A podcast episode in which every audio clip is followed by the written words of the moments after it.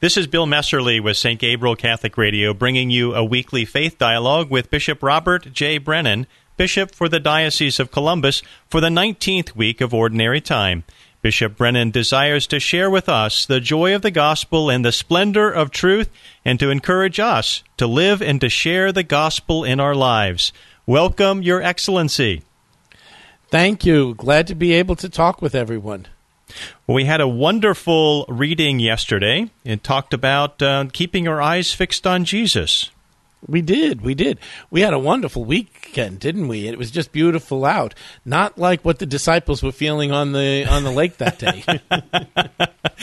and we're of course living in a storm uh, ourselves with COVID-19 and uh, the unsettled environment that we're living in, especially as it relates to violence. And I know that the the topic of violence is uh, deep on your heart. Indeed, indeed. You know, last week we spoke a little bit about my uh, column about uh, in, in, really supporting our police departments and the, the, the men and women, um, all of the first responders who daily um, put their lives at risk and make all kinds of sacrifices for our protection. But one of the things I wrote in the column about was a concern that I have about violence in general. I mean, the real issue that we have to face as a community here in Columbus and in many communities around the country is the reality of that violence, specifically gun violence, but all kinds of violence. Um, you know, the uh, the numbers are just appalling.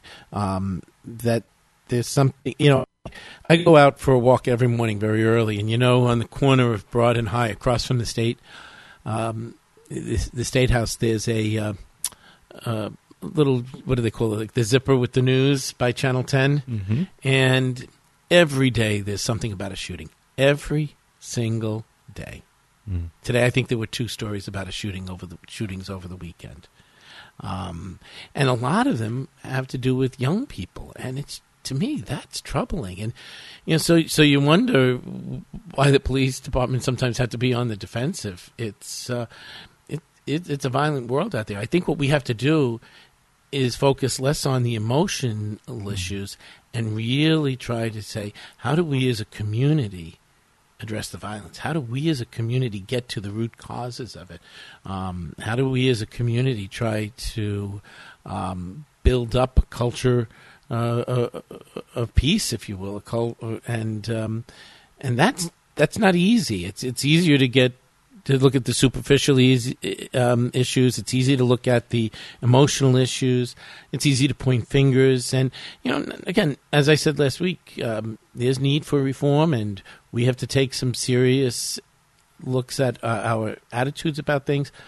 But we can't lose sight of the fact that there's a lot of violence going on around us you know, sometimes in the gospel we talk about the gospel as something way in the past, especially as it relates to, you know, an eye for an eye. You know, we could say, well, back then people believed in an eye for an eye. Well, isn't that true now that that is systemic in some of our cultures, perhaps some of our families, some of our, uh, you know, friendships that an eye for the eye is the way to do things. You must be having some rage, right? And you must correct a wrong by anger or violence. That's right. And, you know, Pope Benedict, when he did his reflection in the Jesus of Nazareth books, when he did his reflection on um, the Our Father, he, he, he, he talks about the reality of trespass. And he said that cycle will just continue to spiral. One trespass gets answered by another, and then that gets answered by another. And that's the case with violence until somebody yells out mercy. Mm-hmm. You know, until so so um, so that's right. There, there's it spirals out. You know, you mentioned the, the readings. Even this week, we, we, you know we had that beautiful image of Elijah. Um, in, in, in the woods waiting to meet God, right? And he got it, he encounters God in that small whispering wind. Well, you know, the reason that Elijah was out there was he had had that big display where he showed God's power, right? He showed God's power and mercy. You know, took on the prophets of Baal, and you, you know they were like 400 prophets of the false god Baal, and they couldn't get a fire started by their prayers. And Elijah, in one moment, boom, gets the fire going, shows the glory of God. But then, you know, Bishop Barron points out after that, he slew, he slit the throats of the 400 prophets. So, like, great prophet like Elijah still resorted to, to violence, mm-hmm. and you know, so God needed to speak to Elijah a little bit, you know, the, affirm the good, but also, you know, lighten up. mm. Yeah, and this is uh, from 1 Kings. Um, After the earthquake, there was a fire, but the Lord was not in the fire. After the fire, there was a tiny whispering sound. Right. And, but then if you keep reading on, what did the tiny whispering sound say? The tiny whispering sound said, okay, get up, Elijah, you anoint the next king, and uh, by the way, anoint your successor. mm-hmm. Time for somebody else to pick up the mantle.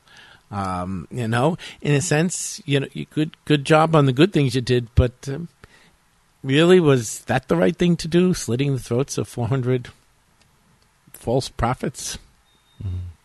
You know, it was an interesting take that was in the Bishop Barron reflection. I, uh, I, I had focused myself on the reading of the gospel and the and the storm at sea.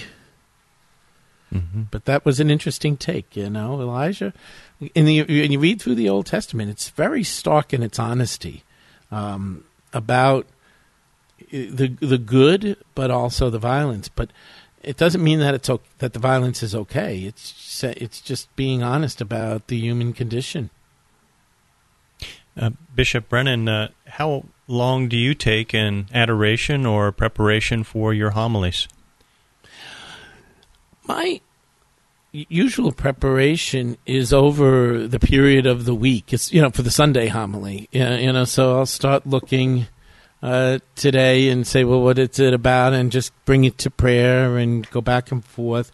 Um, uh, there's a particular three volume set I um, on the Gospel of Matthew called um, it's called the Fire of Mercy um, that I've been using these days really to for some of my reflection during the course of the week, and then of course, like you say, daily adoration and prayer.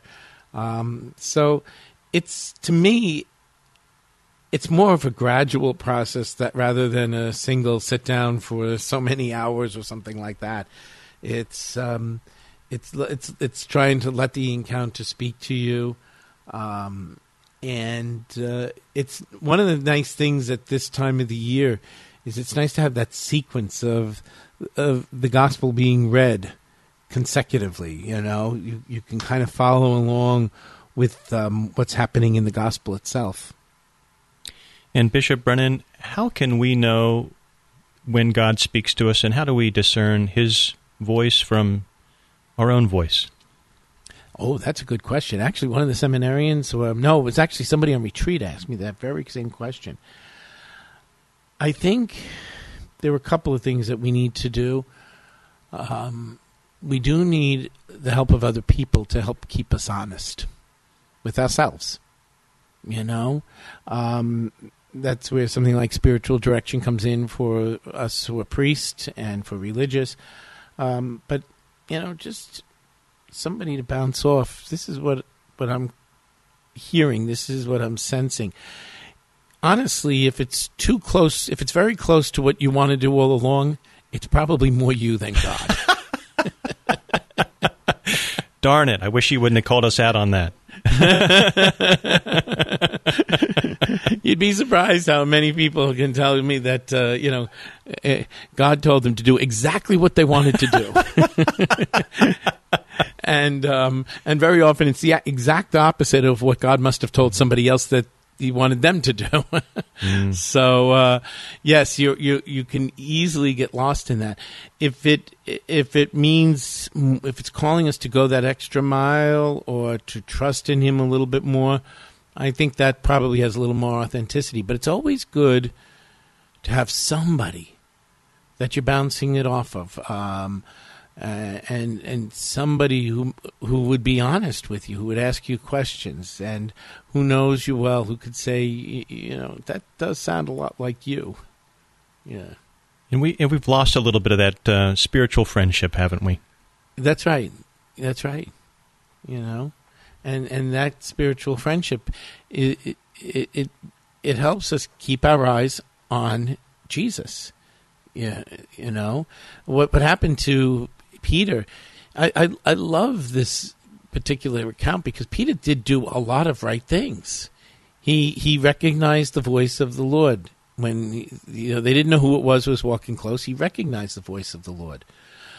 Then Peter um, asked, "Please call me out," and he did, and he went right out there. So so Peter, his his heart's in the right place, his will is in the right place, but as long as he's looking at Jesus, he's walking on water.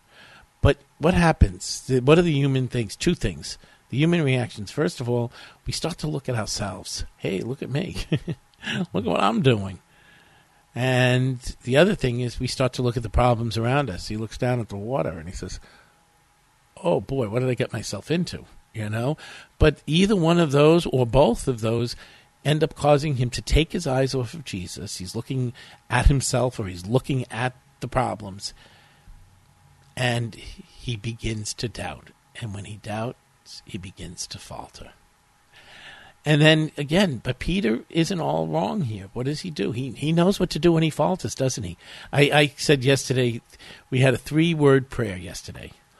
Lord save me. Mm-hmm. What a great prayer, right? Lord save me. A three word prayer. Peter teaches us that because he knew. He knew when he was faltering and he knew to call out to Jesus. Lord, save me. Lord, save me.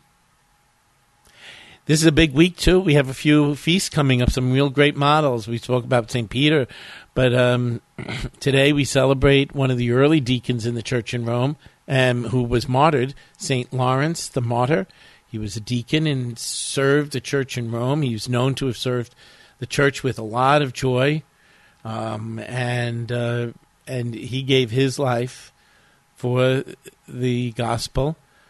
Tomorrow we have uh, Saint Clare, who worked with Saint Francis himself. The two of them began the men's and the women's orders, and um, Saint Clare is a great model of holiness and of creativity and that get it done kind of uh, ethic. And then at the end of the week, we we remember Saint um, um, Saint Maximilian Kolbe, another more modern day hero who gave his life in in in, in Nazi Germany. And uh, Saint Maximilian in Poland, Kolbe? actually, actually, he I visited his cell mm. in in Auschwitz in Poland. Wow, how powerful yeah. was that? I, That's a very very powerful moment. They keep, it's interesting because it's a it's a largely it's a Jewish um, historic site um, commemorating the uh, Holocaust and the killing of so many tragic killing of so many uh, Jewish people at the hands of the Nazis. But um, they keep an Easter candle, a Paschal candle, in his cell. And for um, those who aren't uh, familiar with uh, Saint Maximilian Kolbe and what he has done uh, as a martyr for faith, well, this what happened is um, he was himself a prisoner in the uh, concentration camp in Auschwitz. Um, uh, somebody escaped from that prison, and the retaliation was that ten people were to be chosen uh, to be killed in retaliation a man with a family was called upon, and uh, and he pleaded with them, saying, you know, that he had his family, and um, Father Kolbe, Maximilian Kolbe, stepped up and says, "Take me instead," and they did, and um, and they did it by they first by starving him, and it just took it was a very painful experience, and it took so terribly long and then I think they accelerated it. They they they, they actually did kill him, but um, it was a long martyrdom. Mm.